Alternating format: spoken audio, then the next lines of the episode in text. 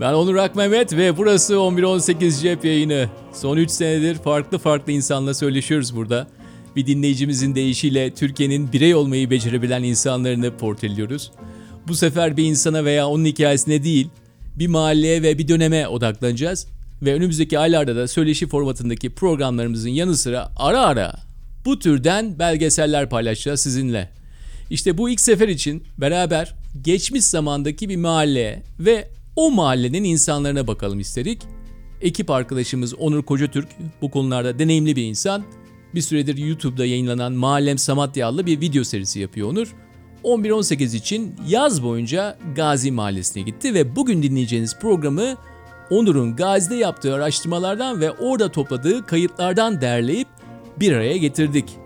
İstanbul'un en büyük yerleşim yerlerinden bir tanesinden bahsediyoruz burada. Gazi. Türkiye'nin neresinde yaşarsanız yaşayın birçoğunuz Gazi Mahallesi'ni duymuşsunuzdur. bin dokuz yüz doksan beşte ve sonrasında yaşanan olaylar ve en çok da büyük ihtimalle siyasi kimliğiyle duymuşsunuzdur. Bugün odağımızda siyasetten daha çok futbol olacak.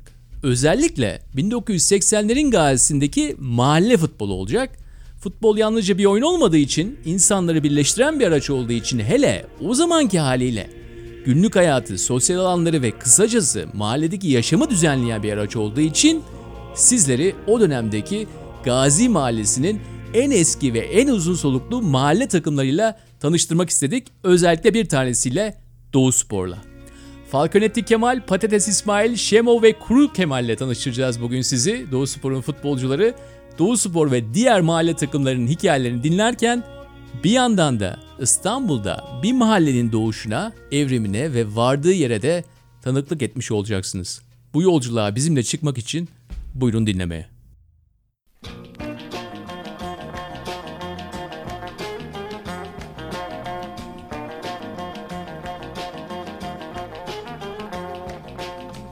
bin dokuz yüz ellili yılların sonlarına doğru Tokat, Sivas, Tunceli ve Orta Anadolu'nun çevre illerinden göç eden insanların yaşamlarını inşa ettikleri bir mahalle Gazi.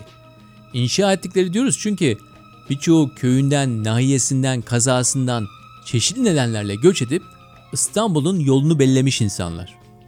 Atatürk çiftliğine geldiklerinde, ha bu arada o dönem mahallenin ismi Gazi Mahallesi değil, Atatürk çiftliği. Yakın geçmişte komşu bir semt olan Sultan Çiftliği ile birleştirilerek Sultan Gazi adı verilmek istense de sokakta herkes hala Gazi diyor mahalleye. Evet, Atatürk Çiftliği'ne geldiklerinde bilmedikleri, tanımadıkları bir hayata alışmaya çalışıyorlar. Civar semtlere dağılan hısım akrabalarla birlikte aynı Türkiye'nin birçok yerinde olduğu gibi bir inşaat süreci başlıyor. Birkaç yüz haneden Gazi'nin nüfusu artmaya başlıyor. yetmiş sonu ve seksenlerde Gazi Mahallesi bir yandan tüm tuğlaları, komşulukları esnafıyla inşa edilirken bir yandan da mahallede futbol takımları kuruluyor. Zamanla yani bin dokuz yüz seksenler sırasında binlerce, evet binlerce kişinin katıldığı futbol turnuvalarına evriliyor Gazi Mahallesi'ndeki futbol. Editörümüz Onur ilk olarak Gazi Mahallesi'nde merkez kuruyemiş tekel bayi sahibi Hüsnü Korkmaz ile konuştu. Bir yandan kuruyemişçi dükkanında müşterileriyle ilgilenirken bir yandan Onur'un sorularını cevapladı Hüsnü. Hüsnü'nün dükkanı bir kuşağın uğradığı, toplandığı, çay içip geçmiş anılarını konuştukları bir yer.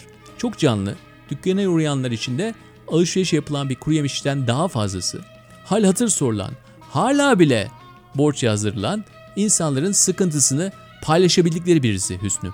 Gazi'nin göbeğinde adından anlaşılacağı üzere merkez kuru yemişten Hüsnü Korkmaz, hakikaten Gazi'nin futbol tarihinin de merkezinde yer almış.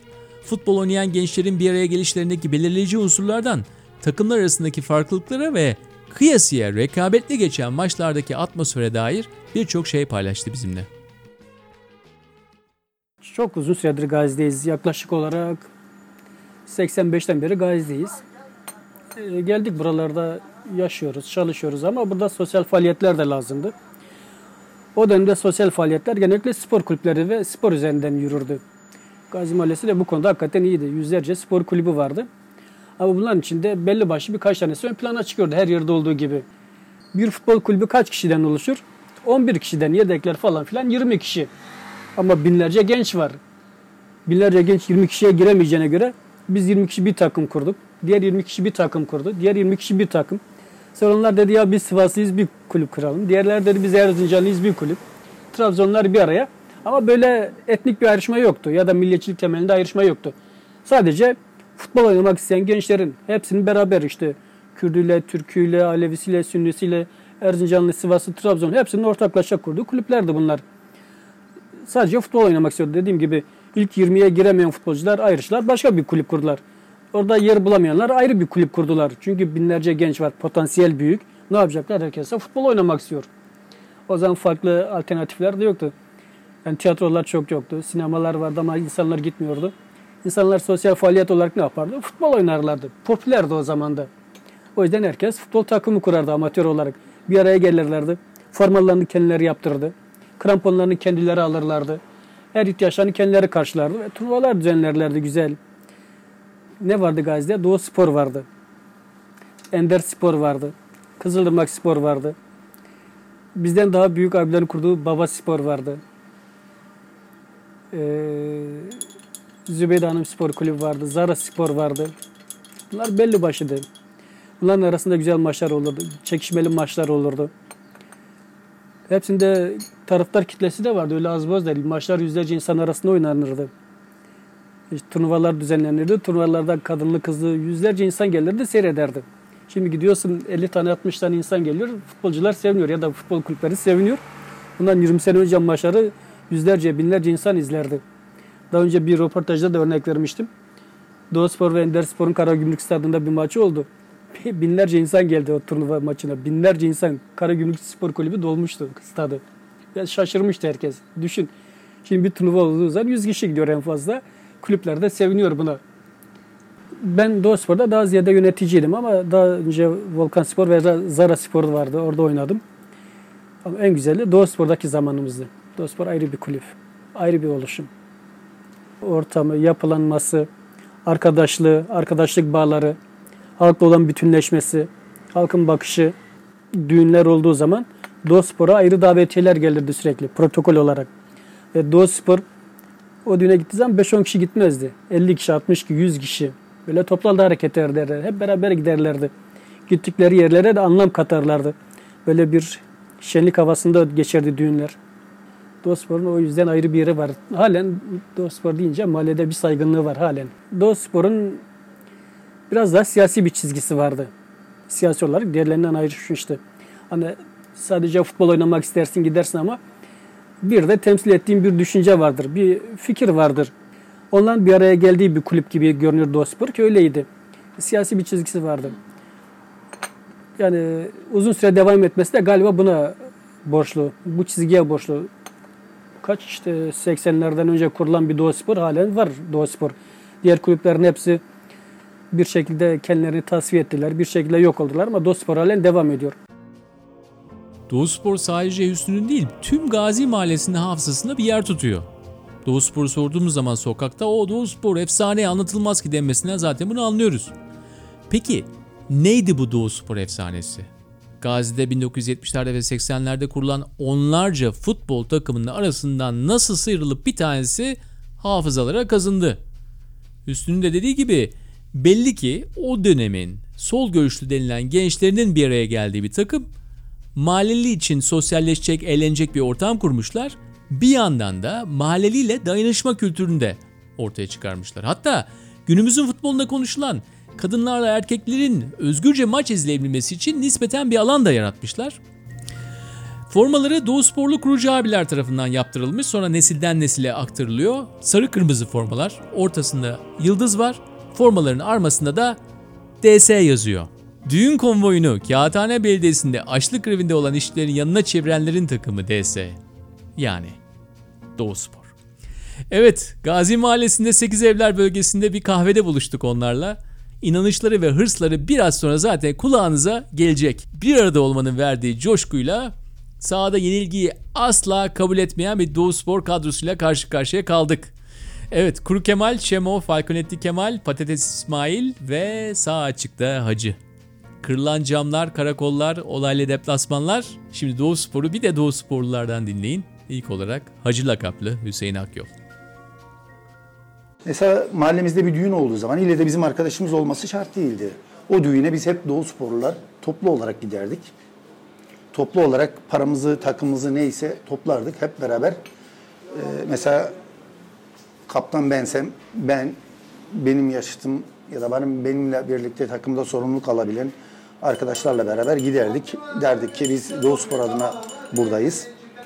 Bu Doğu Spor'un bu e, bugünkü bu etkinliğe katkısıdır. E, bütün düğünlere yani otuz kırk kişi giderdik. Burada toplanırdık hep beraber, o düğüne giderdik hep beraber gelirdik. Cenazeye yine aynısı. Ya da mahallede bir sorun olduğu zaman, mahallelinin bir sorunu olduğu zaman yine toplu olarak giderdik. Ee, o olaya katkı ne kadar sunabiliyorsak ya da elimizden ne geliyorsa onu yapardık. Mesela bir tane örnek verecek olursak, mahallemizde o dönemlerde Kağıthane Belediyesi'nde çalışan e, yaklaşık on beş yirmi tane mahallelimiz greve gittiği için, çoğu e, kirada olduğu için ya da işte çocukları okuduğu için biz hemen ne yapardık? Ee, bu arkadaşlara, bu dostlara katkı sunardık. Nasıl yapıyorduk? Mesela Kemal arkadaş haftalığını aldığı zaman getirdi, beş lirasını verdi. Ben de verdim, o da verdi, o da verdi. Götürdük, onların kiralarını verdik. Sonra buradaki esnafı gezerdik. Kiminden bulgur, makarna, yağ ne bulduysak toplardık. Onu da götürüp o evlere eşit şekilde paylaştırırdık. Yani çok güzel bir e, sistem vardı. Fatsa'daki terzi fikrinin sistemin aynısı burada da vardı ve bu Doğu Spor'un bir geleneği olmuştu. Doğu Spor ailesine katılan her arkadaşımız bunu paylaşırdı. Ve biz bunu aşağı yukarı günümüze kadar taşıdık.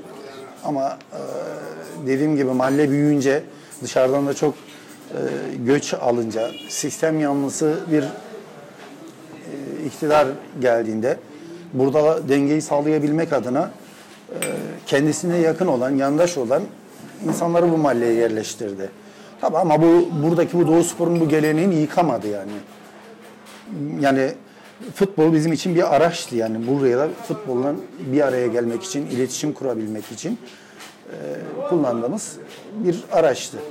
Tabii örneğin mahallemizde ekonomik durumu kötü olan aileler olduğu zaman kışın onlara biz e, yakıt sorunlarını halletmeye çalışırdık. Mesela buradaki esnaf ya da buranın dışında bize yakın olan, iletişimimiz olan arkadaşlarımızın aracılığıyla giderdik. Yukarıda benim mahallemde oturan bir aile vardı. Bu ailenin akraba evliliğinden dolayı bütün doğan çocukları spastik olduğu için ve yatalaktılar. Dört tane çocuğu vardı.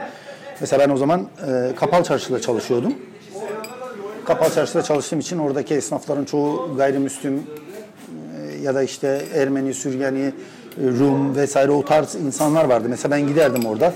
E, derdim ki hani bizim mahallemizde böyle bir şey var. Ben oradan toplardım. Şemşet'in kendi çalıştığı iş yerinden, Hakkı arkadaş başka bir yerden. O topladıklarımızı biriktirdik, götürdük. O ailenin kışlık yakıt ihtiyacını çözerdik. Hatta artıyorsa gıda da yapardık. Ya da onun dışında dediğim gibi adamın çoluğu çocuğu fazladır. Tek kişi çalıştığı için yetinemiyor, kiracıdır. Yani bu tip sorunlarda daha çok biz yoğunlaşıyorduk yani ekonomik alanlarda.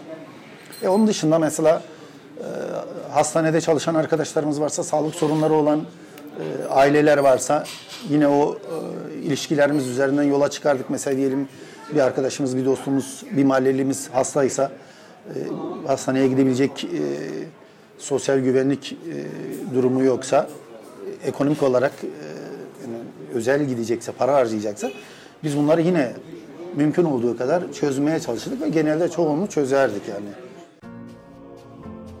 Hakkı Korkmaz yirmi altı yaşına kadar Doğu Spor'da oynamış. Formasından ayakkabısına her şeyi halkın gücüyle yapıyorduk diyor. Hangi mevkiye koyarlarsa orada oynuyordum diyor. Belki Gazi Mahallesi'ndeki futbol dışındaki yaşama dair de bir ipucu bu. Hangi mevkide ihtiyaç varsa orada olmak. Sekiz Evler tarafındaki baraj sahasında gazozunu içerken birinin evi mi yapılacak? Koşturup yardım ediyorsun. Şimdi Hakkı Korkmaz düğün gününden bir enstantane ile bizimle müstakbel eşine kırmızı bandajı, açlık grevini ve zafer işaretini tanıştırdığı günden bahsedecek. Ya şey diyeyim mesela, ben diyorum işte yirmi altı yaşında Doğu Spor aldım, evlendim. Raşan Hanım'la evleneceğiz. Düğün günü geldi, düğün yaptık. O anda Kağıthane Belediyesi açlık grevinde. Hanım bekliyor ki ben onu yemeğe çıkaracağım. Sarayburnu'na yemeğe çıkaracağım. Ben aldım, dedim ki bir yere gideceğiz. Arabaları çevirdim. on beş yirmi araba konvoyu gittik. bir gittik hepsi kırmızı bandajlı. E, tabii biliyorum, ben biliyorum ama hanımefendi bilmiyor ki. Hiç görmemiş yani kırmızı bandajın ne olduğunu bile bilmiyordu. Bir gittik bu ne dedim, vallahi benim hayatım bu. Bu ne dedim, açlık grevi. Yani insanlar ekmeği için açlık grevini yapmışlar. Dedim ki Raşan Hanım, zafer işareti bir dik o ne? Dedim ki vallahi iki parmağını kaldırsan, dikersen bu zafer işareti oluyor. Yani ne mutlu ki tanıştırmışım arkadaşlarımla. Ne mutlu ki o da benim eşim olmuştur. Çok onunla evlendikten sonra hayatım daha düzgünlüğe geçti. O benden daha ileride şimdi. İyi ki de benim eşimdir. İyi ki de onunla evlenmişim. İyi ki de hayatımı birleştirmişim. İyi ki de Doğu Spor ailesine bir tanem daha kazandırmışım. Doğu Sporlular futbolu en iyi oynamadıklarını itiraf ediyorlar. Ama bu sahada azimli ve agresif olmalarını engellemiyor. Onun için Doğu Sporluların birçok maçı da karakolda son bulabiliyor. Şimdi Hüseyin Akyol olaylı bir maç anısını anlatıyor. Bizim Doğu Sporluların bir özelliği vardı. Futbolu çok iyi bilmiyor olabilirdik. Ya da işte profesyonel anlamda çok yetenekli olmayabilirdik ama bir şeyimiz vardı. Kesinlikle mağlubiyeti kabullenmezdik. Öyle bir şeyimiz vardı. Mesela ben o konularda çok agresiftim saha içerisinde. Mümkün olduğu kadar yani savaşırdık yani işte top geçerdi, adam geçmezdi, adam geçerdi, top geçmezdi. Bu da nereden kaynaklı? Hırsından kaynaklanıyordu. Mağlubiyeti kolay kolay kabullenen bir yapımız yoktu. Bu her alanda öyleydi yani yaşamın her alanında öyleydi. Ve biz bunu yani o dönemde bizden sonra gelen jenerasyona da öğretiyorduk. Bazen kendi içimizde de birbirimize bunu yapabiliyorduk yani. Kontrolü kaybedebiliyorduk. Bir maçımız vardı. Sefaköy tarafında bir maça gittik. Biz Sefaköy'e hmm. gidiyoruz ama. Sefaköy'deki maça gittik. Orada bir amatör takım var. Dört senedir takım mağlup olmamış. Ama biz de o zaman e, içimizde çok yetenekli arkadaş var. Mesela Şemsettin arkadaş birinci ligde top oynayabilecek yetenekli birisiydi. Topa hakimiyeti mükemmeldi ve ben ondan çok iyi anlaşıyordum yani. O benim nereye gideceğimi bilirdi, atardı yani. Velhasıl yani öyle bir maça gittik. Genç takım ve A takım gittik. Genç takımımızda da mesela e, Sivri Yaşar diye bir çocuk var. O da aynı şekilde Şemsettin kadar yetenekli bir çocuktu. Bizim çocuklar sahaya çıktılar. Bunları genç takımını dört iki mağlup ettiler. Ama adamlar öyle bir kızıyor ki tekmeler havada uçuşuyor. İşin kötü tarafı biz çok kısıtlı yani iki yirmi iki yirmi iki yirmi iki yirmi iki kırk beş tane sporcu diyelim. Bir o kadar da taraftar diyelim. Yani mahallemizden gelenler var. Ama onlar yaklaşık bin beş yüz iki bin civarında bütün mahalle gelmiş. Pazar da var. He. Ondan sonra neyse biz gittik tabii ama bizim kadromuz da güzel. Ee, biz de çıktık. Ee, onlar tabii bizim çocuklara bayağı sertlik yaptılar. Bir de bizi hırslandırdı. Ee, çıktık adamlar gerçekten yani dört senedir yenilmeyen bir takım. Bir de amatör, birinci amatörde top oynayan bir takım. Çok iyi bir takım.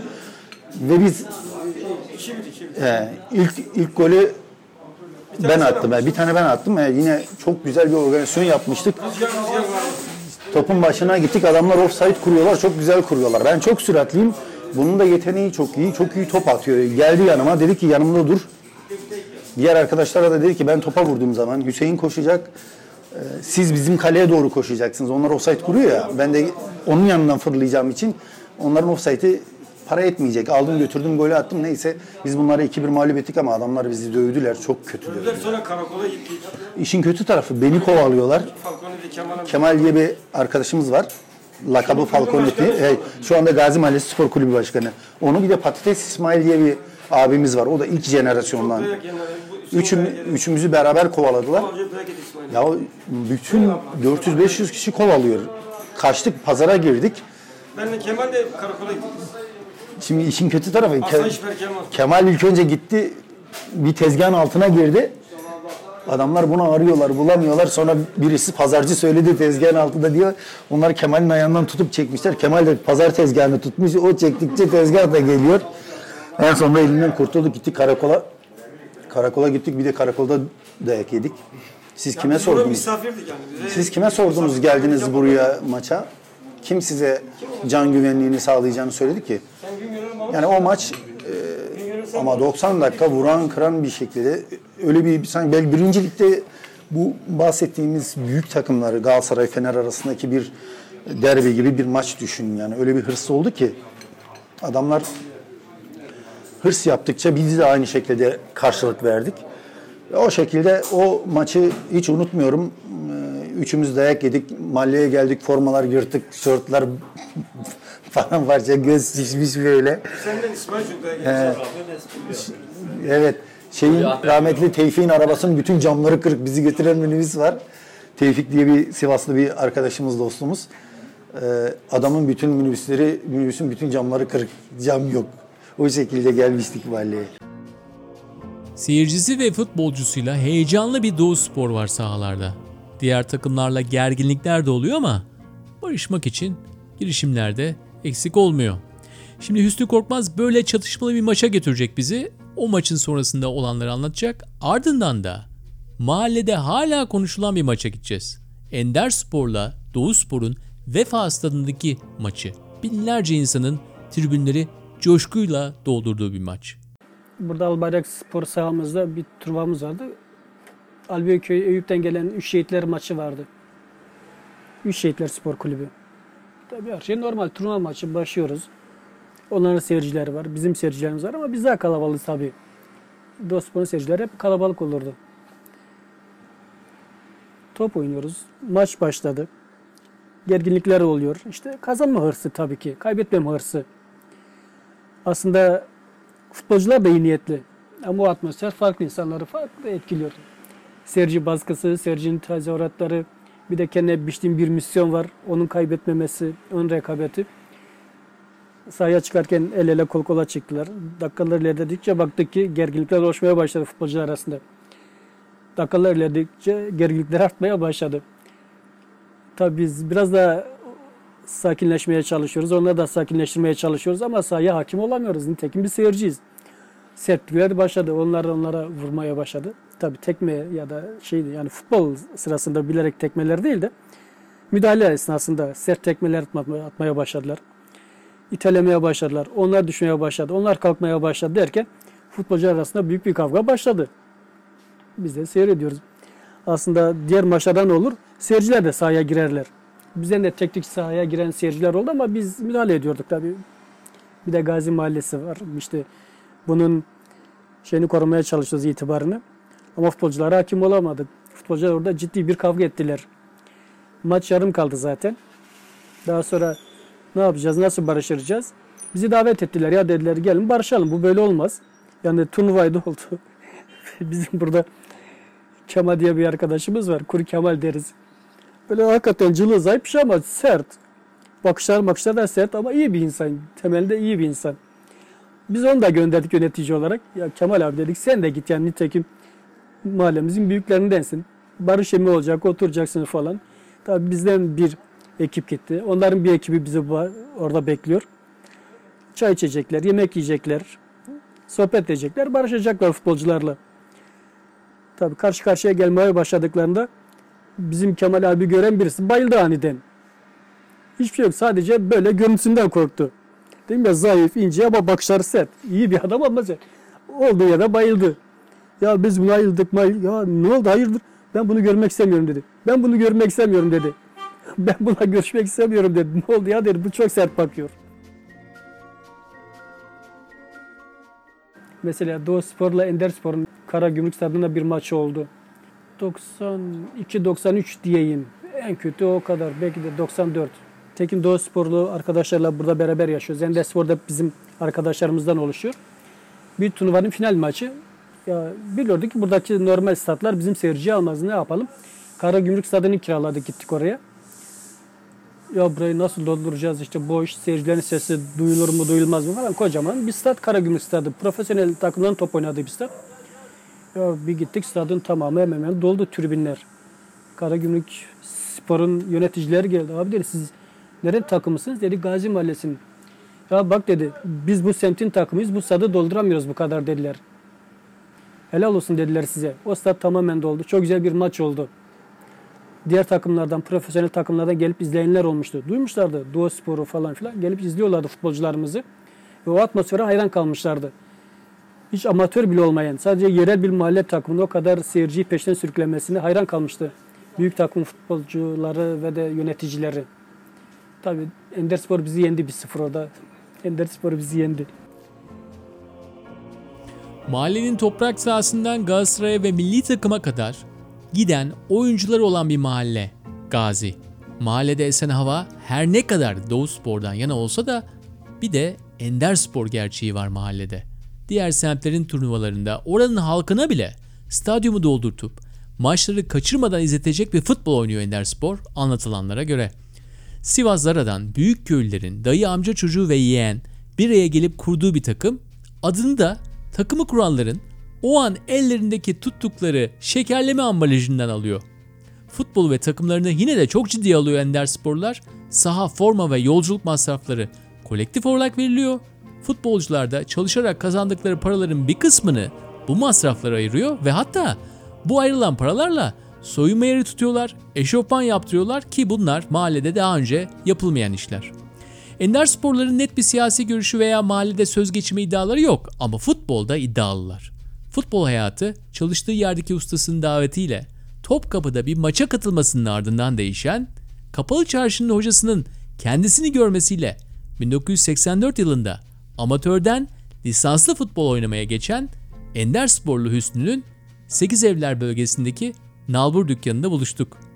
bin dokuz yüz seksen sekiz yılında genç milli takım kampına kadar uzanan futbol serüveninde hem ender sporu hem de ender sporun Doğu Spor'dan farkını anlattı.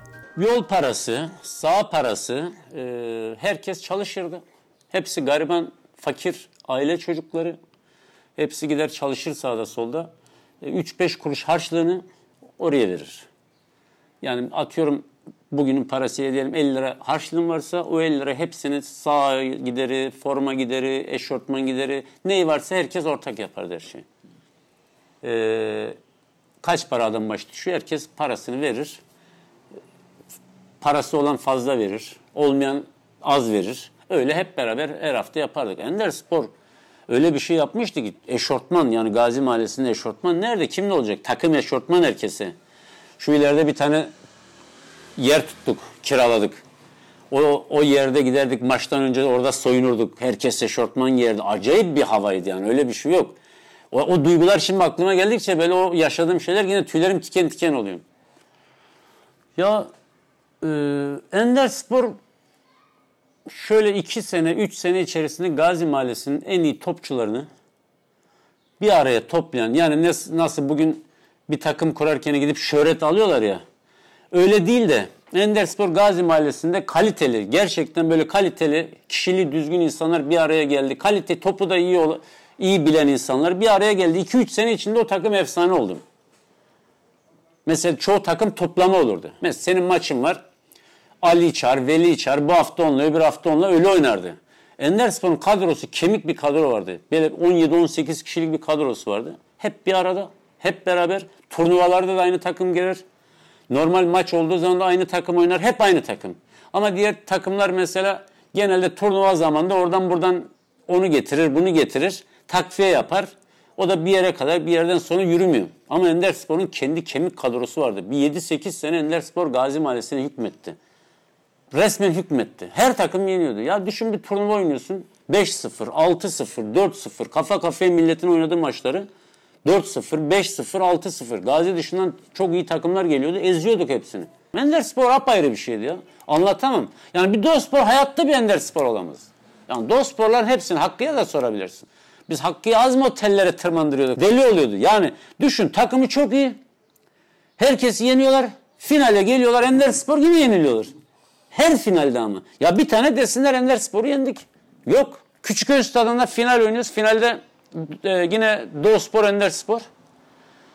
O stada Gazi'den akın akın gidiyor millet. Yine onlar orada iki sıfır yendik. Dediler bu sefer son, dediler yeneceğiz, yine ezdik onları. Hakkı abime sorabilirsin yani.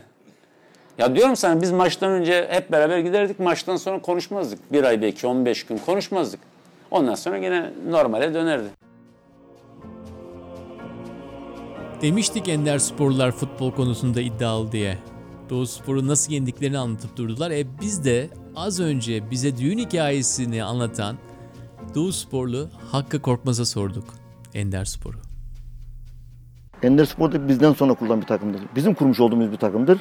Niye biz kurduk? Biz altmış beşliydik grubu.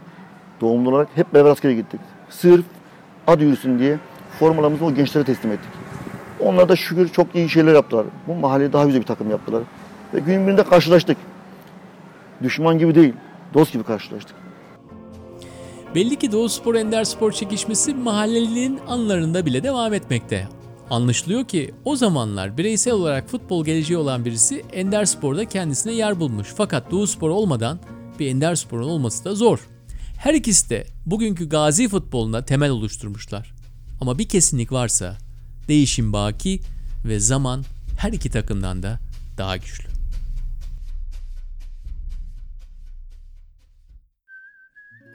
Evet, insanlar yaş aldıkça yaşadıkları yerin değiştiğine tanık olurlar. Gazi'de yaşam da şimdilerde görünüşte başka bir eski Gecekondu mahallesinden çok farklı değil. Sokaklarda bol börekçi var, çiğ köfteci dükkanları var. Ve tabii Gazi'nin kahveleri de çok fazla. Editörümüz Onur diyor ki, Doğu Spor yolculuğum boyunca gittiğim kahvelerde gördüğüm bazı insanlar var. Öncelerde anlam veremediğim, sonra kendimce durumun adını koyduğum insanlar. Giyimleri, konuşmaları, kahvedekilerle iletişimleri diğerlerinden farksız ama ellerinde lüks araba anahtarı olan eski Gazililer bunlar. İnşaat işine ortak olan, Gazi'de minibüsçüsünden esnafına herkesin aradığı eski mahalleyi apartmanlaştıran insanlar. Onur bu insanların yaptıklarından şimdi değilse bile bir gün pişman olacaklarını düşünüyor. Üzerine beton dökülen devrimci mahalle Gazi'nin yasını tutuyor bir nevi. Gazi'yi seçmesinin nedenini de açık etmiş oluyor. Diğer yandan mahalle futbolu hala devam ediyor Gazi'de. Nasıl profesyonel futbol zamanla daha atletik olduysa mahalle futbolu da öyle. Antrenmanlar daha düzenli, daha çok koşuluyor. Politik görüş, aynı köylülük gibi unsurların önemi azalmış fakat bu da futbolu yalnızca futbollaştırmış. Onun için evet, Doğu Spor efsane, bir daha onun gibisi olmayacak ama artık başka başka şekilde kendini ifade edebilen insanlar var. Yeni yollar buluyorlar. Futbolda sadece onlardan bir tanesi. Gazi Mahallesi'nde büyüyüp oradaki mahalle takımlarında oynayıp oradan Galatasaray'a ve milli takıma uzanan ve şimdilerde Gazi Mahallesi'ndeki Gazi Spor Kulübü'nün antrenörü olan Abbas Yaşar ile konuştuk. Gazi Spor Kulübü on dokuz yaş altı Türkiye ikincisi oldu ve son yıllarda bu başarısını Abbas Hoca ile yakaladı. Abbas Hoca da Gazi'deki dönüşümün gayet farkında. Gazi Mahallesi böyle bir mahalle. İnsanların birbirine yardım ettiği, insanların işte e, her türlü derdine bir şekilde koşmaya çabaladığı bir insan topluluğunun yaşadığı mahalle. Müteahhitlerin girdiği mahalle olduktan sonra değişti. İnsan yapılı, insan yapısı değişti. Menfaat ön plana çıktı. Bu Türkiye genelinde oldu. Sadece Gazi Mahallesi'nde değil ama Gazi Mahallesi de hala o yetmişli seksenli yıllarda yaşayan insanlar hala aynı zihniyette devam ediyorlar birçoğu. Yine yardımlar, yardımsever, yine iyi düşüncede insanlar çoğunlukta ama e, tabii birinci derecede insanın artık önce, ön planda olan şeyi geçim sorunu. Futbol oynarken kimileri işte sahadan toplanan paralarla ya da işte e, cebindeki harçlık beş liraysa iki buçuk lirasını harcamışsa iki buçuk lirasını toplayıp mağdur durumdaki insanlara verildiğine çok şahit oldum. Çok. Yani e, aç insanların doyurulduğuna çok şahit oldum. Yani bu, bu anlamıyla zaten bu mahalleyle ve bu, ma, bu mahalleyle övünüyorum. Gurur duyuyorum yani bu mahallenin böyle bir anlayışta olduğu için. Yani birçok kişi dışarıdan Gazi Mahallesi'ni farklı yorumlayabilir. Ama ben dilim döndüğü kadarıyla yaşadıklarımı hep gittiğim yerlerde anlattım. Hala hala. Yani gittiğim yerlerde Gazi Mahallesi'nde çalışıyorum diye gururla söylüyorum şimdi. Niye? Çünkü o, o gururu bana yaşatan insanlarım. Burada birlikte büyüdüğüm insanlar. E bana o işte örneğe verdikleri için ben bu kadar rahat koyuyorum. Yoksa çoktan Gazi Mahallesi'ni terk edip gitmiştim. Ama her şeyden memnunum. Bana emek vermiş insanların çocuklarını burada büyütüp işte daha iyi yerlere getirmenin uğraşı içerisindeyim. Dolayısıyla herkesin bu aidiyet duyguları içerisinde yaşamaları yani birçok kurumu ve kişileri ayaklandırır, daha iyi yerlere getirir diye düşünüyorum. Ha değişti mi Gazi Mahallesi? Değişti. Yani eskiler azınlıkta kaldık. Yani çok e, göç aldı Gazi Mahallesi, her İstanbul mahallesi gibi. Keşke değişmeseydi ama oldu artık. Bundan sonra da bizler değişmemeye gayret ediyoruz. Yani o insanlığımızdan, o sevgi ortamından hala hala uzak kalmamaya çalışıyoruz. Benim tanıdığım bir sürü insan da var bu ölçeklerde yaşayan, yaşamaya çalışan. Umarım eski günlerdeki sadelik, saflık, temizlik tekrar gelir ama biraz afaki gözüküyor herhalde.